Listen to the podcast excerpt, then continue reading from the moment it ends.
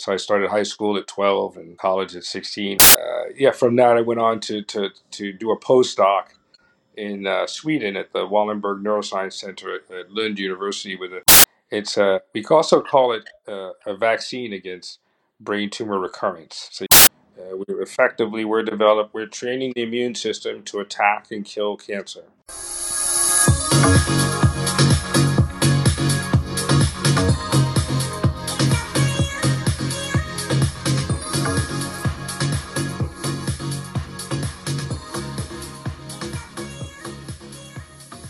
All right, welcome to another great episode of the Dre and Smiley podcast, The Inner Circle.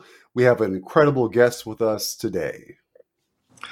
Awesome. We have uh, Dr. Dwain Irvin, PhD, MPH. He is the CEO of NovAccess Global. Dwain is also a, fi- a founder and a scientific officer. He has a lot of accolades. He hails from the University of California, Los Angeles, John Hopkins University. Dr. Dwain, I'm sure you can talk about yourself more than I can. Please, is there anything in your bio that I missed? This is an impressive resume you have here. Oh, well, thanks for having me. It's great to be here. I think you guys are doing a great show. It's good to be a part of it. Uh, yeah, just more detail. I did Hop- Johns Hopkins undergrad, but I will give a plug for Loyola. I did Loyola High School, a Jesuit high school in New York City, great high school. Uh, after uh, Hopkins, did my master's in public health, specializing in environmental health sciences at UCLA, and then did my PhD at the School of Medicine. It was in the pharmacology department, but uh, my dissertation work fo- focused on how brain stem cells build brain tissue. And uh, we published about six papers on that. And um, uh, yeah, from that, I went on to, to, to do a postdoc in uh, Sweden at the Wallenberg Neuroscience Center at, Lund University with a really, really big name in Parkinson's uh, disease called uh, uh Dr. Anders Bjorklund. And uh, one of the most rewarding experiences I had with him. And then after that, I came back to the States, came back and took a position at Cedar Sinai Medical Center, uh, Department of Neurosurgery. And um, I'd like to add there, um, at the time, chief guy there was uh, Dr. Keith Black, who was uh, at UCLA beforehand, and I had a chance to attend some of his lectures when I was a med student and kind of like a lot of the work he was doing. And uh, he had moved over to Cedar Sinai, which was a teaching hospital for UCLA.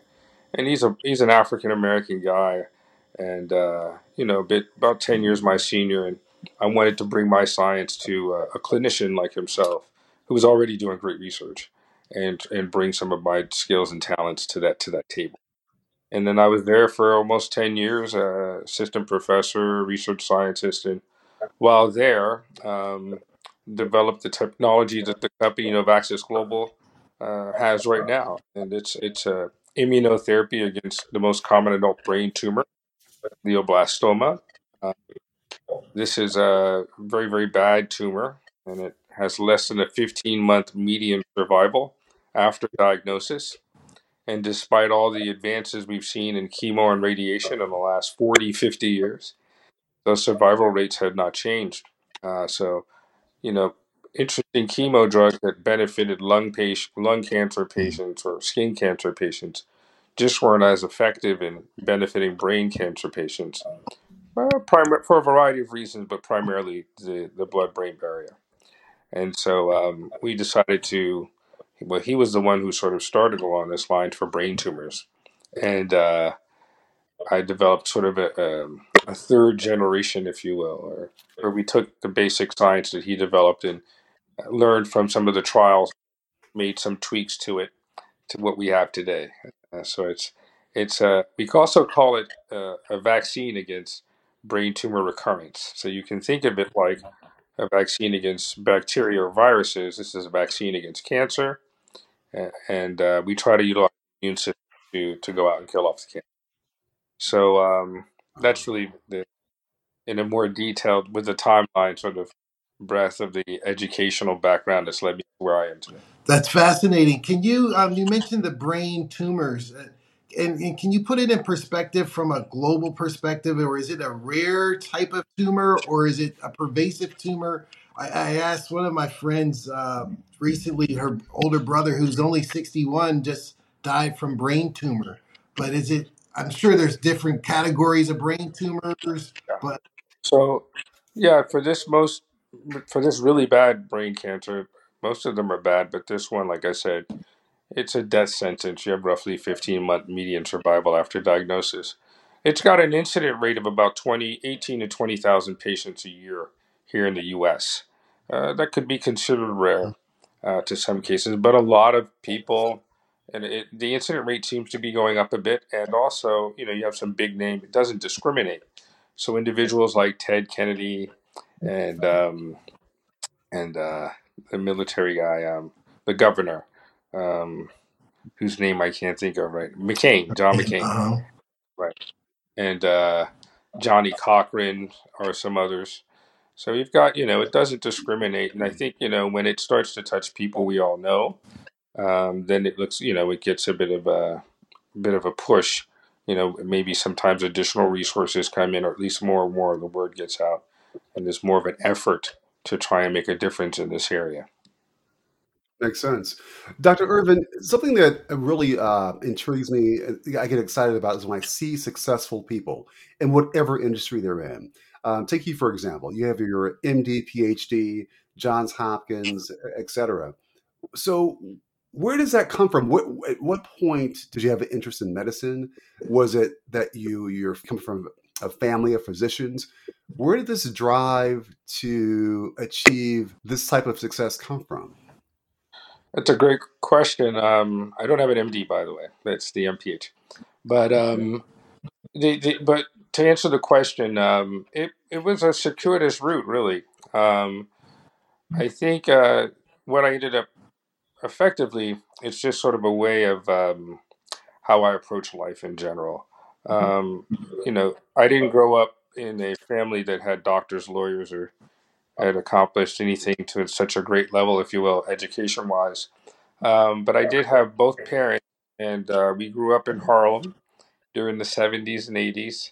And, uh, you know, my father had gone to a, a black college, Johnson C. Smith, and gotten his degree. And my mom had gotten an AA degree, but they both worked really hard, uh, and which was, and it was tough in those days, uh, as it is all the time.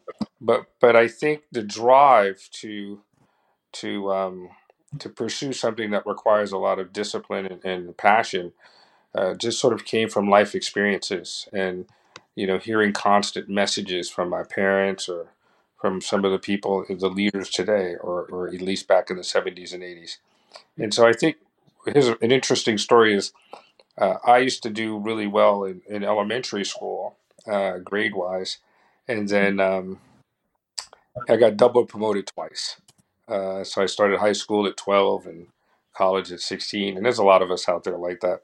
But, um, you know, it, the reason why I say I'm not particularly smart, I just, my pops was like, uh, what's really behind it is that he worked two jobs all the time. And my mom had to raise three sons in Harlem, you know, and she worked full time. So he would always give extra homework and physical activities to do when we came home from school. So if I was in the second grade, you know, he'd go out and buy the second grade reading, writing, math. Remember those books back in the day? Oh yeah, oh yeah. You know, we'd have five pages here or five pages there, push ups, sit ups. You know, and if you didn't get them done, you know, when he came home, you had to you had to answer for it. So uh, we didn't want to answer for it, so we got it done. And um, and so I think I would come in and do well in school because you know, I had already seen the material. And then I, I had a situation in third grade where I'll never forget it. My auntie, she um, came to visit right around the time when the report cards came out. She didn't have much coin. And when I she saw my grades, she was like, oh, and she gave me a couple dollars. And then, you know, at that point, for some reason, I think I tested it and said, mentioned to someone else. And they gave me, a, you know, 50 cents. And I was like, hey, people give me money if I do well in school, right? So that was one of the driving forces when I was younger to do well in school. And I think once you, you know, I, I, I like routines. Uh, you know, I think from playing sports and, and, and, and doing those assignments, I just grew up sort of liking routines and then, but always found myself interested in, you know, what the next thing would be that would grab my interest. And so when I was a Mm. young guy, I wanted to be an NFL player. And I had mapped Ooh. out which Super Bowl I would play in based on, you know, when I when I turned 24, I should be able to, you know. And then uh, I went to uh, uh, Catholic elementary school in Harlem Mm. after going to public school, and I started that in fifth grade, sort of like middle school today. Uh, St. Aloysius, great school in Harlem, one of the eight Catholic schools that were in the Harlem South Bronx area, and um, the uh, there was a brother Timothy there, and uh, he was a brother in the in the church. He had like the brown robe, looked like a monk, and with the thing on, and he was the disciplinarian of the school. And I didn't have a you know, Ah. particularly strong relationship with him, but he had an afro and a mustache, reminded me of my pops. So Yeah. you know, so then I was like, hey, I want to be a brother, you know, and I, I told him, I was like, what do you have to do to be a brother? And he's like, you know what, you seem to like books and things.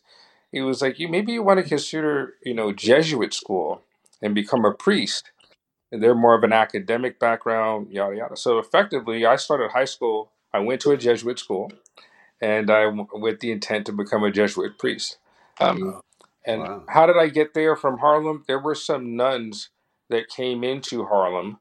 Um, at least one of them pretended they were then. That's, another story for her to tell. Uh, they came into Harlem and they targeted kids who were starting sixth grade, and they found had extra resources and provided a summer education, if you will, to these students. There were eight that started by Beth Pettit program, and then uh, she, you know there have been thousands that have graduated from that program now since. And it takes kids from uh, I think sixth grade on up through high school. I think they provide extra courses for them. And so I was a part of that, and they were able to help us identify private schools, ca- other Catholic schools outside of Harlem that us kids were didn't really know about, or our parents didn't really know about. And so, because of that uh, Mm. program, uh, from sixth, seventh, eighth grade, uh, we were able to identify Loyola and, and, and send me there. So when I started high school, I wanted to be a Jesuit priest, but then I, you know, puberty kicked in, and I realized that wasn't going to work.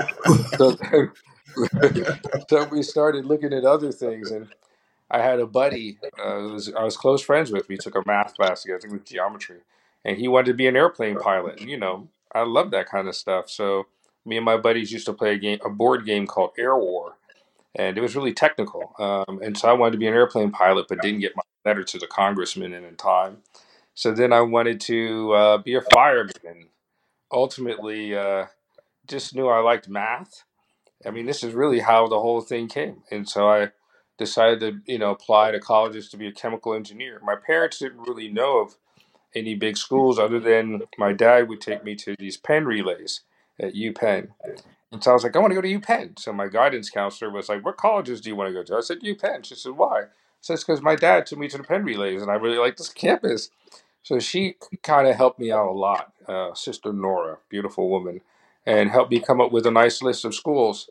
And uh, I ended up applying, uh, you know, Hopkins and a few others, and Dartmouth, and all these schools. And I got into everyone but UPenn. so then I had to really think about it, right? So uh, I had to choose between Hopkins and Dartmouth, and um, they gave me scholarship monies, but still, it was too much for what my parents could afford.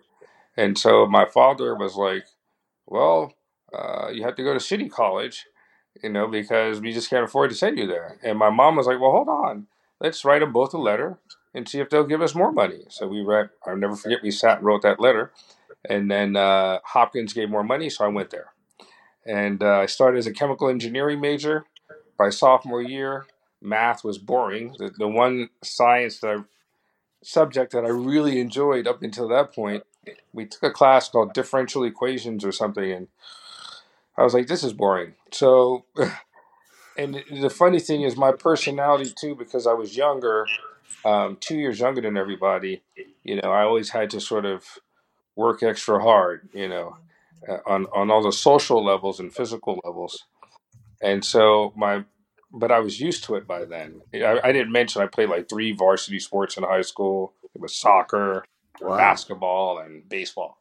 And then um, when I got to college, um, I was like, my roommate was a biomedical engineering major, which was a relatively new and one of the toughest majors at Hopkins. So I decided I wanted to switch to that major because it was the toughest, and that was not a wise decision.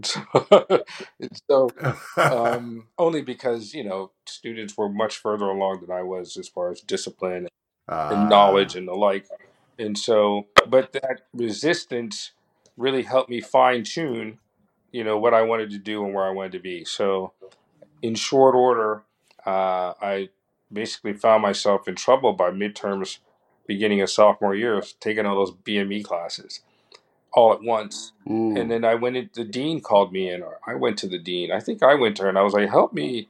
You know, I don't, you know, everything is tough. And uh, by the way, I was playing football. I think I did football two years, basketball two years, and track two years. It was almost mandatory to run oh track wow. if you did football. But anyways, uh, Okay. so she was really uh, Dr. Aronow, a, a a chemist.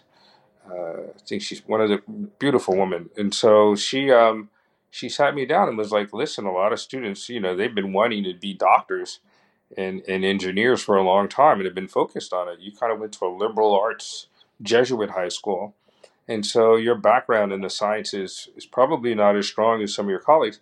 Why don't you choose one of our last remaining area majors where you can try, you know, some chemistry, biology, physics, you know, and figure out what you want to Mm, do. And that was probably the beginning where I really opened my mind up to uh, really trying to identify what it was I was passionate about as far as the sciences was con- were concerned. Once I took that biology, that mm, molecular bio class I took for sure sparked my interest in science and medicine. So I took this natural mm. science area major, bounced around, and my fresh senior year I took an elective in public health, and uh, that's when things got started. So I took this reproductive endocrinology class and decided I wanted to Mm. get a public health master's uh, but then found myself interested in environmental pollutants and what effects they might have, teratogenic effects on like newborns or the you know fetuses developing. I don't know. That's another story on that one. And so I Mm. got that major. When I got there, there were a lot of some of the classes had a fair amount of technical science uh, being thrown at us. Articles uh, related to how we identify uh, gene expression and or protein expression. And this is all still at Johns Hopkins, no, no I graduated from Hopkins. My bad. So I graduated from Hopkins, Okay. but my senior year at Hopkins, I took this public health class that got me interested in public health. Gotcha. So I ended up going to UCLA School of Public Health, Environmental Health Sciences Okay. department, and they're focused in on air Okay. pollutants. It was a Dr. Mustafa was my advisor, a really sharp guy, and um, we were looking at you know pollutants, common ones in the air, and then you know grab filters in different places in the city and, and look at you know measure different compounds. Uh, but some of the research articles we read, I found really interesting, particularly as we were looking at gene expression. This would be uh, in the early 90s to mid 90s. And so in C2, hybridization was one of the new techniques that could help you identify, look at active genes by looking at mRNA expression. And so, um, And D- Dr. Irvin, you realize some of these words are like foreign languages oh, some of these words are. But but, but keep going though. Keep going. I'm sure. I'm sure there are listeners uh, in our audience who will, you know, dive right into each each of these foreign words you're using. I, I thought I was bringing it down a little bit. Let me try again. So when you we were we were just there are ways to look to see if a gene is turned on or turned off. And so gotcha. and if you want to see if Gotcha. that Makes gene sense. plays a sense. role in development, how tissue is formed, or you can use these techniques Gotcha. to look and see if genes are on or off. And so that was a relatively Okay. new technique. And so I found it it was that kind of science, molecular based science that I was really interested in. And so um, Yeah. at that point, um, I had taken a, a, a there was a class being offered. Um, did you guys just ask me one question? I'm running away here. There was a class. No, no, you're good. You're good. You're good. I, I, I, have a follow up, but, but I want you. I want you to tell me about this class, and then I have a follow up All I question was going to say was there was a class. Someone, one of the, the biotech companies that was selling these kits, posted on the wall. You know, for two hundred dollars, you can take PCR. These three classes that were relatively new techniques to look at how genes function on off kind of thing. And I wanted to learn that. Yeah. So I didn't have 200 bucks. So I called him up and I said, Hey, I really want to take this class, but I don't have 200 bucks. I'm a student. And they were like, Well, I don't know what I said, but the guy said, Tell you what, if you walk around campus and hand out flyers and put them up on the walls, right, we'll give you a discount. So I met with this guy. Uh, he gave me like a hundred flyers. I put them all up around campus, and I guess he followed me the next day, and they offered me the class for free.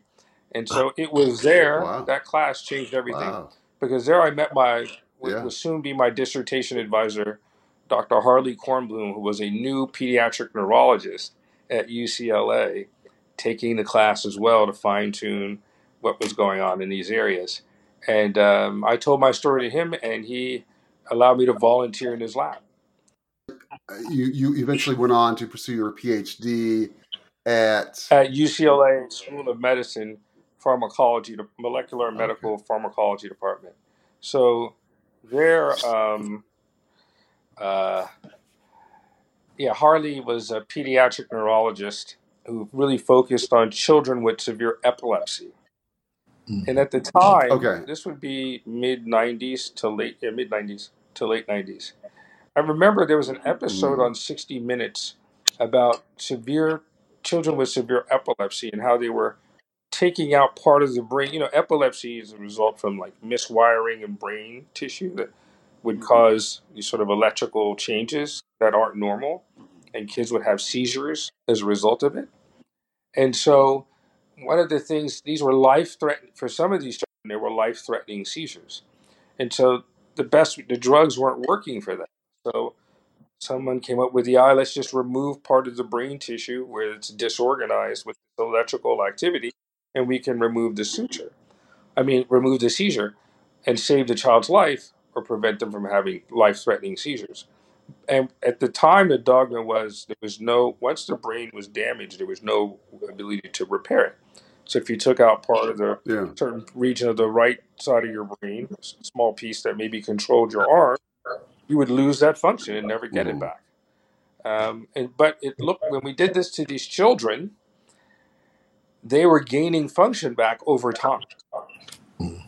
And this Hmm. opened up a whole new area. We call it brain plasticity. Like how does brain tissue?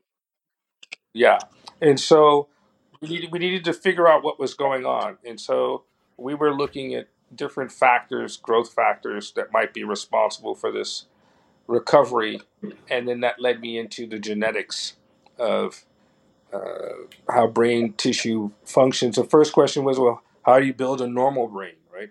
And then from there, how does it work under repair, or how does it become disease?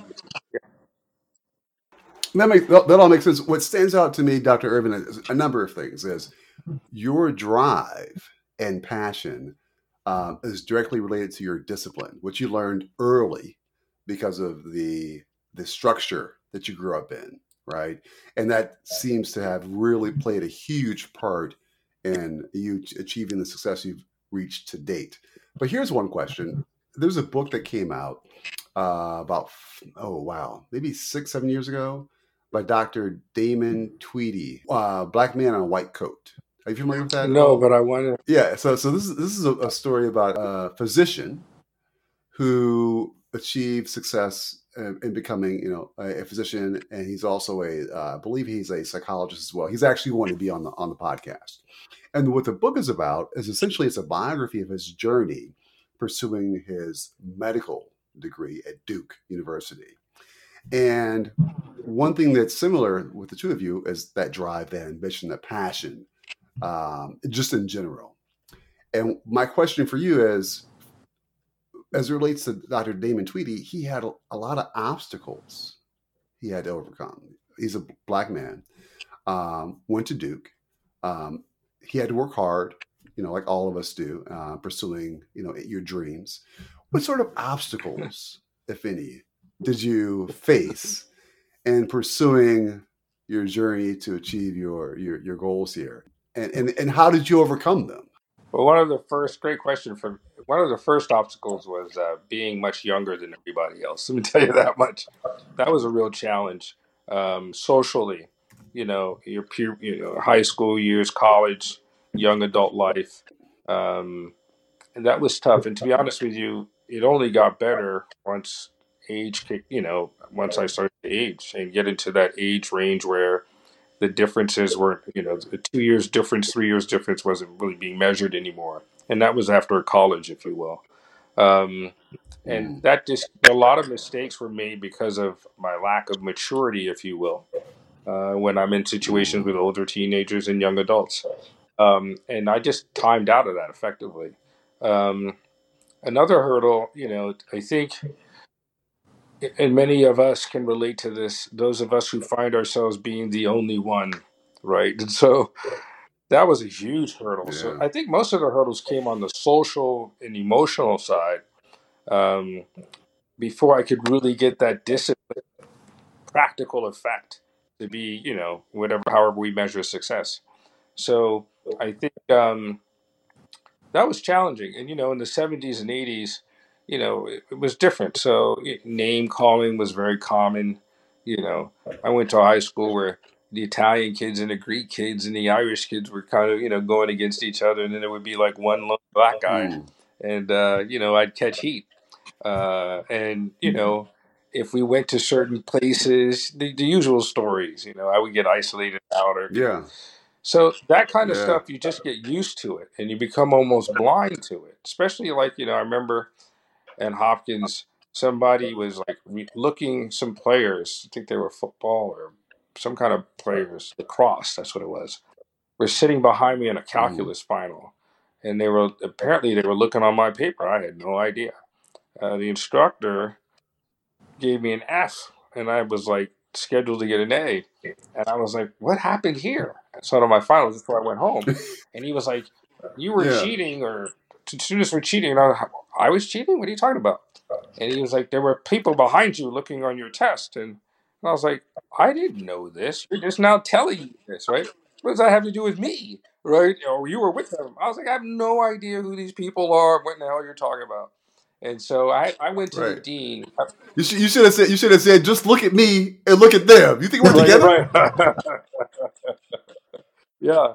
So I explained my situation to the dean, and he corrected it. But he had a problem, and when when we all sat down, it was clear. You know, he had an idea about who should and who should not be in his classroom, and um, you know, he wasn't bashful to let you know that. So he had some comments to say Mm. about my background and whether or not I should have been there in the first place. And that was all the dean. Thank Mm. God the dean was of a different cloth, and uh, that was I was able to be corrected. I I would say the funny part is is that when you, as you guys probably well know, you go through it for so long, early years, to a large degree, you become you almost forced to become blinded to it, right, or have a tolerance level Yeah. beyond what's Yeah. normal. And uh, you know, I see that today, and so um, and sometimes people will nudge me and go, "Hey, how'd you feel about that?" And, you know, I'm like, "Oh yeah, you know." kind of not so good, but you know, I got this over here to deal with, right? That's his problem, you know. Uh, one way or another, I have kids too, and to hear them going through it, it's hard, it's tough. But um, you know, that's how the society is. It's better today than it was, and you just have to persevere. And I, you know, if there's anything I can say to those going through it, whether they're 10 or 50, you just got to persevere through it, and uh, you know, speak out when you can, you know, be, and uh, and pray. Well, well, well, Dr. Irvin, when you mentioned you were promoted, double promoted, so that's uh, that means you were skipped two grades. If you met another parent who has a similar opportunity, would you recommend to skip two grades or skip one grade or leave the kid in the class so they can mature emotionally and socially with their age group?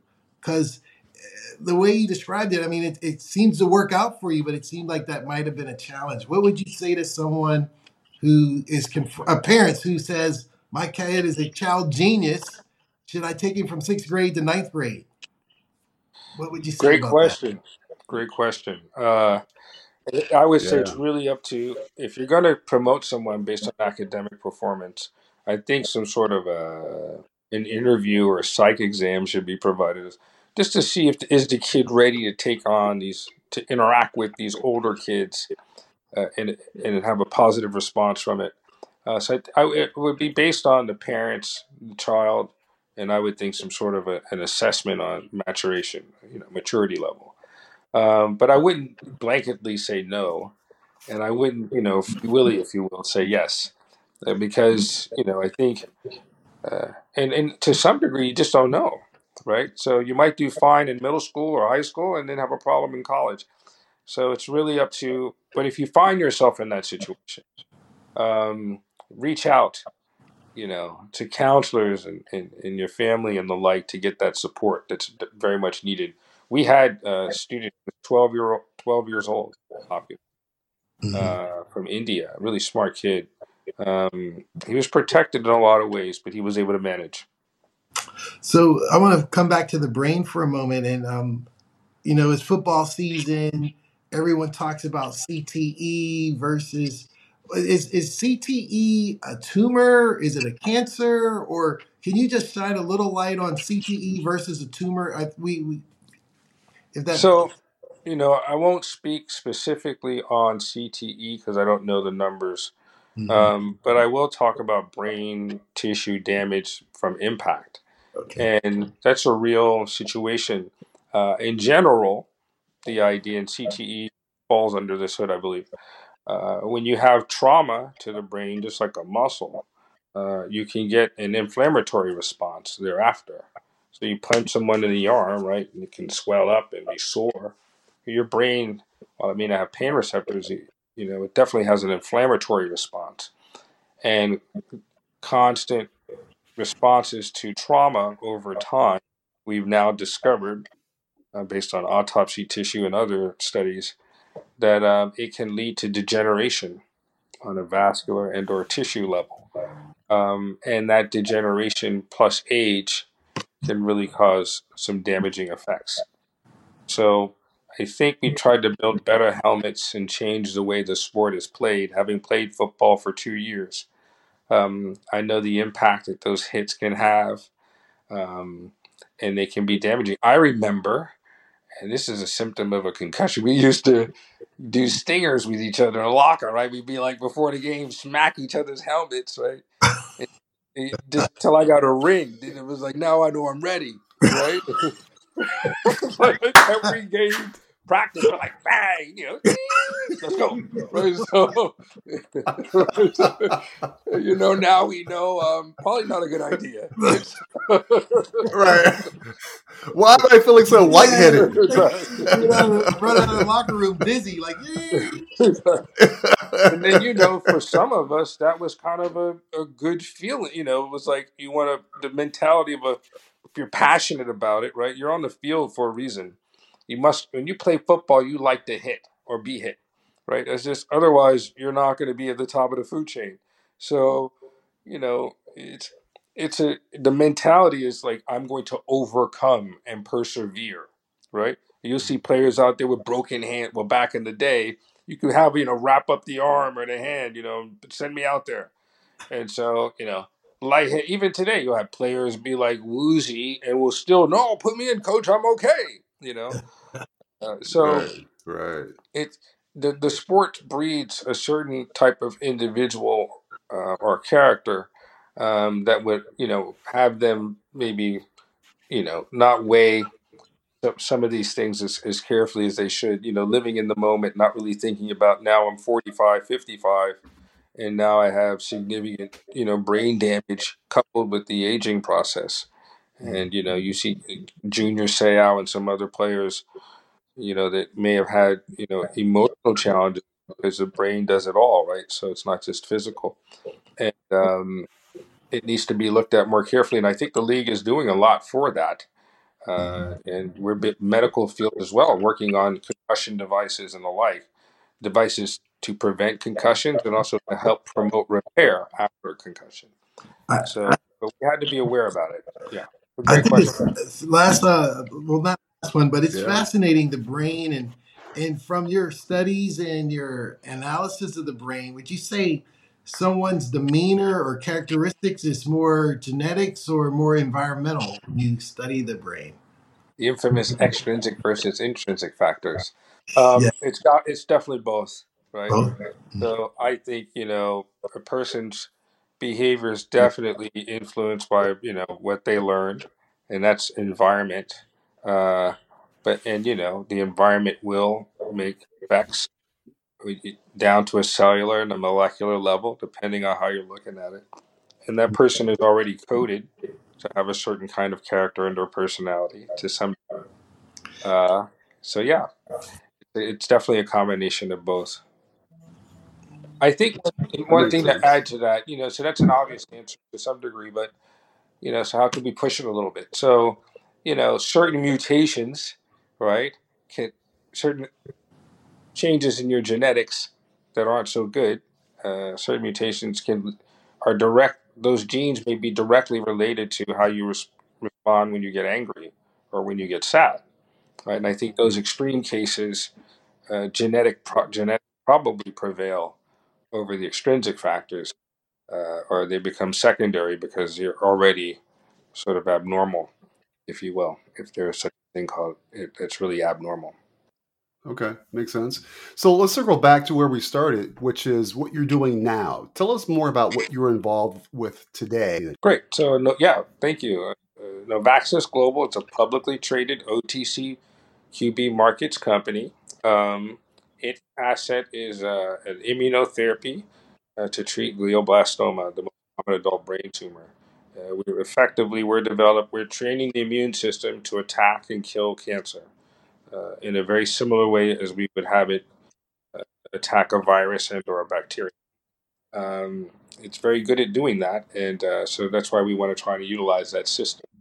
Um, this particular technology uh, was developed out of Cedar Sinai Medical Center, Department of Neurosurgery, sort of led by Dr. Keith Black and some others, Dr. John Yu and Dr. Wheelers and UB Movas and, and all these other doctors uh, that work in that department.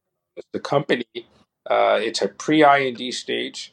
Uh, the technology is pre-IND stage. What that means is we've uh, gone to the FDA uh, to, and asked them, "Are we done with everything? We believe we're done with all the animal testing and testing of cells in a dish, and we would like to start human clinical trials." And then the FDA came back to us after and said, you are done with all the preclinical analysis, uh, and here's what you need to file an application to start human clinical trials. And so we've been on that quest now. They provided a, a roadmap, if you uh, for us, and we are trying to follow that roadmap of experiments to complete or data to show so that we can have a successful application. And we plan to file that next year after presumed approval by the FDA, then we would be starting human clinical trials uh, to test and see if this is a safe and efficacious approach uh, to trying to, to, to, treat these patients and give them something longer than 15 months. The tech, a median survival. Uh, this technology that I've developed is a, a, tweak, if you will, of what the chairman has developed. And we, I started this back in 2007 and uh, the technology is in a public company right now.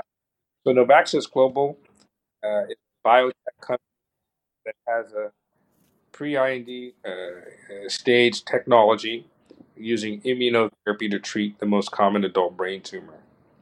And our trading symbol is X as in X-ray, S is in Sam, N is in Nancy, X. I say X is in X. And we're an OTC market company. Our business plan is to grow by acquisition and then organically thereafter. And so we're looking at other assets to bring into the company uh, with the focus on glioblastoma. We want to also improve the quality of patients' lives uh, that undergo treatment and or therapy. Uh, and so there are other ancillary ways to do that, uh, better diagnostic tools, better medical devices to improve surgery, improve surgical outcomes, um, and the like. And so uh, we what we are very laser beam focused in on this first asset, and uh, when the time is right, we'll start to bring in assets. Yeah. So if I wanted to invest in in this, is it is it at a point where I can invest as an individual? Absolutely. Uh, go to your broker and go on whatever app you're using, uh, and then um, E Trade or some others, and type in those symbols and invest in us like you would an Amazon or Pfizer. Right. And give me that symbol Yes. again. X S N X. X is in X ray, S is in Sam, N is in Nancy, X is in X ray. X is X and X. yeah. And so Perfect. Perfect. Perfect. OTC markets, but we'd like And, to up this to a major exchange like NASDAQ in the next year. and so another question, and and I'll kick it back over to Smiley here. If you weren't doing this, if you weren't involved in this, because it's clearly consuming, all consuming, what what else would you be doing? That's a great question.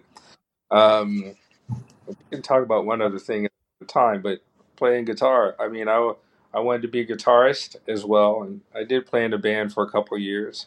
Um, Jimi Hendrix is like a major idol of mine, you know, another groundbreaker. And, and uh, so I just, I love music. And uh, my kids, they, you know, made sure they could take lessons and the like. I just had by ear, like most of us out here. And um, I love it. So I use it to press and to take stress off. Um, I like to write. Um, I like being in a band, that whole team thing. Uh, I also like to DJ. You know, I DJed uh, house music back in the '80s when I was in college, as a means to raise money uh, to pay for food. Um, so yeah, I would probably try my hand at being a musician, professional musician. Okay. Okay. That's something you and I have in common is uh I used to D- DJ also. I still have my my vinyl, my twelve. yeah, and all that. It's yeah, uh yeah, it's it's I I love it, man. It's it's it's, it's a great expression to be able to um you're almost like a curator, right? Where you get a group of people together and you have to kind of read the room, figure out what they want to hear, every now and then drop something in there that might surprise them, but still, you know, have them enjoy it. DJs, there's nothing like it. One, one more question, I kick it over, kick it over to Smiley. So you you like music, yes. you enjoy playing music, etc. If you could choose a theme song for your life, a theme song for your life, what would that song be? In any genre, any genre. wow, you know, the first at first I was like, oh my god, how am I gonna? And then there is a song. Uh, it's by the Rolling Stones, and it's a Okay. jazz sort of rock blues type. Can you hear me? Okay. Can Can you hear you me hear me now? knocking? Can you not be Oh that? yeah, yeah, yeah, yeah, yeah, yeah, yeah, On yeah. the It's perfect. I like it. the great guitar work on Yeah, that, yeah, but also the lyrics. You know, uh, that's me, man. You know, I'm coming, and uh, we're trying to yeah. I like it. provide a novel therapy, you know, provide another tool for these cancer patients. You know, all these people put in all this work to help the you know the Harlem kid get to where he's at today. It's been a team effort for sure, by way of giving back. You know, um, you know, I have this opportunity. We science now for you know 15 plus years, and uh, in in the lab and the like. And uh, I don't have a lot of years left, so I'm trying to get it done. And these patients, you know, I was really working on part until I got to this department, well known for treating brain, and all the patients at the board meeting were dying, and I just felt like you know, not put any of my effort into trying to help these patients out, and was fortunate enough to invest and uh, combine technologies, and, and now have this opportunity through Novak Global to try and bring this technology to patients as, as quickly as we possibly can. And it's it's it's not another chemo drug. It's not another radiation approach. You know, this is a novel approach. It's immunotherapy. You know, it's been used now for prostate cancer. Uh, it's been in market for prostate cancer for some time. Company called Dendreon, and the drug is Provenge. You've probably seen it on the on the TV and not realize what it was. And there's more and more coming out. Uh, and so uh, it's just a great honor to be here trying to make a difference in that space.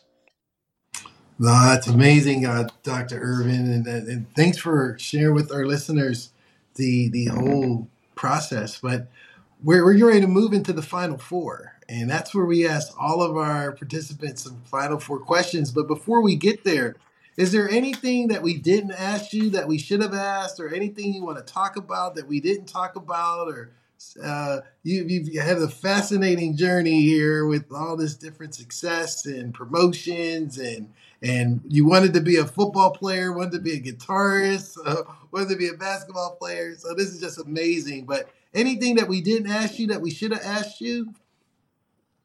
Uh, you know, you guys did a great job. You know, I can also say I'm going to plug my fraternity here, Omega Phi, a little bit uh, because you know I think organizations like these, these fraternities can be really helpful for young African Americans, everyone really.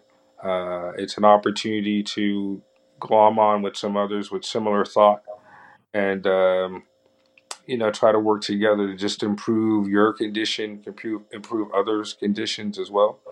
Um, I, I just want to keep adding that I get here alone. You know, I don't really see this as my doing.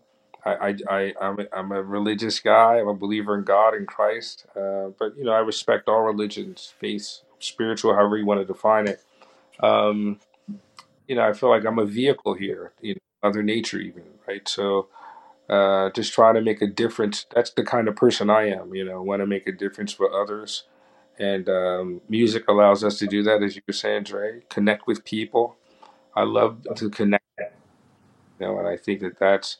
I think too often uh, people think that the individual did it all, but it's really the community of individuals that helped that one person get to where they were, and we continue to work together, you know, with whomever uh, to try and move this whole thing forward. I'll just throw that in there. Well, thank you. We appreciate that. So, final four is um, if you had the ability to have dinner with anyone alive or dead, who would you want to have at the other three ta- uh, chairs at your table and why? Sure. Great question. Um, well, just because, you know, uh, this all starts with the big guy above for me. So I want to sit down with, with Christ. I'd like to have Jesus Christ at the table. Uh, and he could say, start with the prayer as well, you know, before we ate. Uh, I'm really into minds that push the envelope and try to go into spaces that are unknown. Uh, Jimi Hendrix, is a major idol of mine. Ooh, yeah. Changed the way we, we look at and, and play guitar, you know, game changer.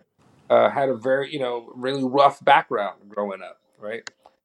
I'm sure he'd have some i- interesting stories to tell creative ways of expressing himself, even in the at the dinner table. I wouldn't even think of. Um, and um, I have to go with, you know, the big guy, Albert Einstein. I'd like, you know, with physics and, you know, obviously some of the things that were developed based on his technology or his ideas. Um, yeah, those would be the three. so, so it would be J- Okay. Jesus, Jimmy, and Albert. All right. There it is. You know what? You know what? They would all have longer hair than mine. They'd all have afros. All three of them, right, right? right. all three. okay, uh, professionally or personally, what's been your greatest success? Oh, well, well, you know, it's almost everyone's if you have children, you know. Uh, you know, I, I know it sounds simple, but the first thing that hops out at me. You know, it's uh, having kids, but you know, they're 18 and 22, living their lives, you know, going for it and successful in their own ways. So, um, you know, just blessed to, um, you know, have met someone that would give me children and, and try to raise them as, you know, as a mother and father environment to make, you know, to bring some good people into this world. Not that I know what's good or bad, but just some folks that are conscious, you know, about the community and others around them. So I would say my children definitely uh, the most. I- Maybe it's not answering the question, but uh, it definitely brings the most joy. No, it- it- I all like it. I answers are it. valid. And uh, here's one for you. Um, what would you say is your superpower? That's a great one. So um, it's a it's a uh, it's a power that I think I will be expressing even when I transition on. Um, it- it's an ability, uh, you know, at first, you know, the whole you know Jedi thing with the with the uh, you know influencing people, and but it's really um, an ability to connect. That's the the, the strongest. Um, at least the thing I try to on the most is uh, making a connection. So your ability to connect with people is, is your greatest superpower. I like that. I like that. It's important. It's valuable. Connecting thoughts, ideas, music, notes, sound, Mm, science, right? Connecting uh, molecules, you know, the right drug for the right condition. Right? Um, it's yeah. it's connecting. Uh, there's, I think, you know, think of like artificial intelligence. Um, you know, we're asking pro- computers to process data and predict, and I think to do that, you have to connect one dot to the another, and I think that's really where um, I try to fit. And I think that that's what I focus the most on. Superpower. Okay. The last one. So we have this uh, innate ability to make people uh, break the internet with these these interviews they do with us. So our prediction is that some publishing houses are going to call you after this goes live, and they're going to want to do a. I want you to write a biography, an autobiography. What would the title of that autobiography be? um, uh, I, I think you stumped the per- doctor. persevere would be the top word in that one. Persevere. Uh, yeah. Um, maybe love is the answer. Um, you know, my daughter got me a, a, a painting. It's got Einstein, right, holding a sign that says "Love is the answer," right? And we always think of him as far as coming up with the answer mathematically or something else like this. And at the end of the day, man, uh, we're, we're you know all about love. So I love. Love is the answer. Oh man, well we have we have really appreciate you, Dr. Irvin, for uh for A, your time and two, your your wisdom and knowledge, and three, your candor. Uh we we like we said, uh, as Andre introduced the Dre and Smiley, the Inner Circle podcast is about ordinary people doing extraordinary things, and you're definitely doing amazing things. And keep up the good work. We really appreciate you. Dr. Irvin, it's been pretty awesome to speak to such a well rounded scientist like yourself. I just said I thought you guys are doing a great job with these podcasts. I'd love to be on here again, and um, just keep up the great work, man. I really love the show. Take care now.